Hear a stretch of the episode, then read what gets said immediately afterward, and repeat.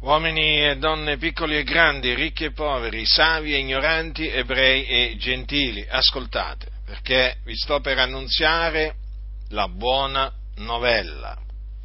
E qual è questa buona novella? O meglio, qual è la buona novella? La buona novella è che Gesù di Nazareth è il Cristo di Dio, cioè l'unto di Dio, che Dio aveva innanzi determinato che dovesse venire nel mondo per compiere l'espiazione dei nostri peccati. Dio infatti per mezzo dei suoi profeti aveva preannunziato la venuta del suo unto, aveva preannunziato l'opera di redenzione che egli avrebbe compiuto, morendo per i nostri peccati e risuscitando dai morti il terzo giorno. Infatti il profeta Isaia aveva detto da parte di Dio: egli è stato trafitto a motivo delle nostre trasgressioni, fiaccato a motivo delle nostre iniquità. Ecco in che maniera Dio aveva preannunziato la morte espiatoria del suo Cristo. Dunque il Signore Iddio aveva preannunziato che il suo Cristo si sarebbe caricato dei nostri peccati e li avrebbe portati nel suo corpo, ma Iddio aveva anche preannunziato la resurrezione del suo Cristo. Infatti Davide, che era profeta, aveva parlato della resurrezione del Cristo quando disse per lo Spirito: anche la mia carne riposerà in speranza, poiché tu non lascerai l'anima mia nell'Ades e non permetterai che il tuo santo vegga la corruzione. Egli in questa maniera parlò della resurrezione di Cristo, dicendo che non sarebbe stato lasciato nell'Ades e che la sua carne non avrebbe veduto la corruzione. E queste scritture profetiche, che sono parola di Dio, il Dio le mandò ad effetto e le adempì in Gesù di Nazareth. Di Nazareth perché fu allevato a Nazareth, una città della Galilea nel nord di Israele, mentre egli era nato a Betlem in terra di Giuda, sempre nella terra di Israele.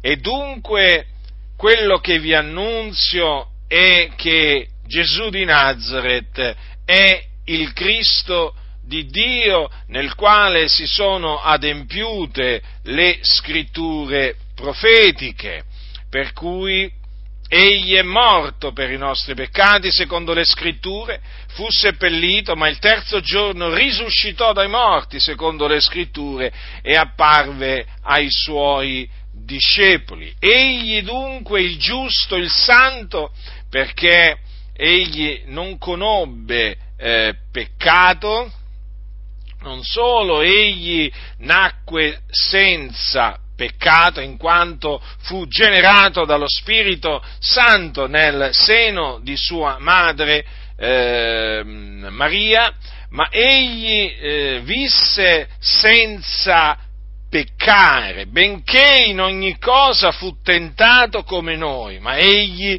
non peccò mai. Il giusto, il santo di Israele, che andò in giro attorno facendo del bene, guarendo tutti coloro che erano sotto il dominio del diavolo, perché Dio era con lui. Egli, quando appunto venne la sua ora, fu arrestato, essendo stato tradito da uno dei suoi discepoli, e fu condannato a morte dal Sinedrio dei Giudei, i quali appunto sentenziarono che era reo di morte perché aveva dichiarato di essere il Cristo, il Figlio di Dio, dunque reo di morte perché, secondo loro, Gesù di Nazareth aveva bestemmiato. E dopo che fu condannato a morte dal Sinedrio, fu consegnato o dato nelle mani del governatore della Giudea, che in quel tempo era Ponzio Pilato, il quale inizialmente voleva lasciarlo andare libero, perché non trovava in lui nulla che fosse degno di morte. Ma i giudei gridarono a gran voce: crocifiggilo, crocifiggilo! E dunque Pilato ad un certo punto si arrese. Tutto questo naturalmente faceva parte del determinato consiglio di Dio, e dunque Pilato, il governatore, sentenziò che Gesù, chiamato Cristo, doveva essere flagellato e poi crocifisso, e questo avvenne. Infatti lo portarono in un luogo fuori di Gerusalemme chiamato Golgota, e là lo appesero ad una croce, in mezzo a due malfattori, uno alla sua destra e l'altro alla sua sinistra, e questo affinché si adempissero le scritture. E dopo alcune ore di agonia egli rese lo spirito. E un uomo ricco, un discepolo di Gesù, occulto per timore dei giudei, che si chiamava Giuseppe d'Arimatea, andò a Pilato, chiese il corpo di Gesù, gli fu rilasciato, e Giuseppe d'Arimatea lo prese e lo pose nella sua tomba, nella propria tomba nuova, dove ancora non era stato posto nessuno, e rotolò una grande pietra, davanti al sepolcro. Ma il Dio lo risuscitò dai morti il terzo giorno, e difatti egli, dopo essere risuscitato, apparve ai suoi discepoli per diversi giorni, facendosi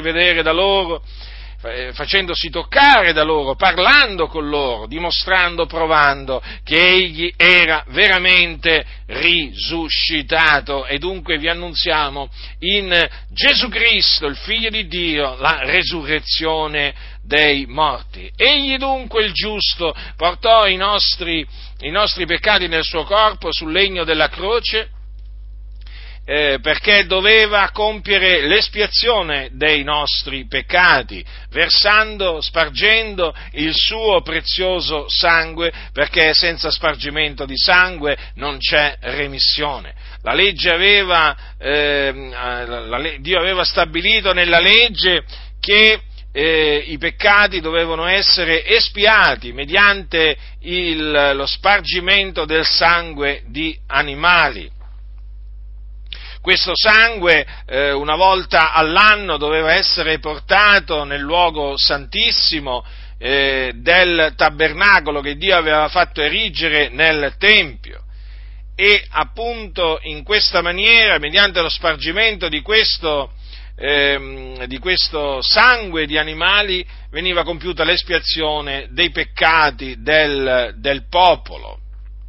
Ma era una espiazione che non toglieva i peccati, in quanto raffigurava l'espiazione che avrebbe compiuto il sangue di Gesù Cristo, il Figlio di Dio, nella pienezza dei tempi. Infatti la legge ha un'ombra dei futuri beni, non la realtà stessa delle cose, e quel sangue di animali era impossibile che togliesse i peccati. Era dunque necessario che discendesse dal cielo il Cristo, il Figlio di Dio, colui che appunto con il suo prezioso sangue avrebbe compiuto l'espiazione dei nostri peccati, e avrebbe dunque provveduto a rendere perfetta la nostra coscienza davanti al Signore, e questo egli ha compiuto versando il suo sangue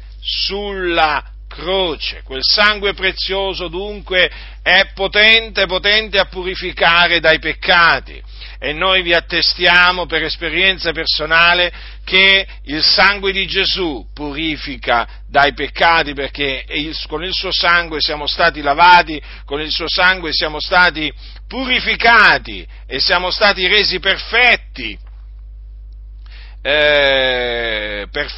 quanto alla coscienza, perché appunto quel sangue che Gesù ha sparso, cioè il suo proprio sangue, ha purificato la nostra coscienza dalle opere morte per servire all'Iddio vivente. Dunque sappiate questo, che il Cristo si caricò dei nostri peccati per espiarli, questo egli ha compiuto morendo sulla croce quel giorno a Gerusalemme, ma il terzo giorno è risuscitato dai morti, ed è risuscitato dai morti a cagione della nostra giustificazione.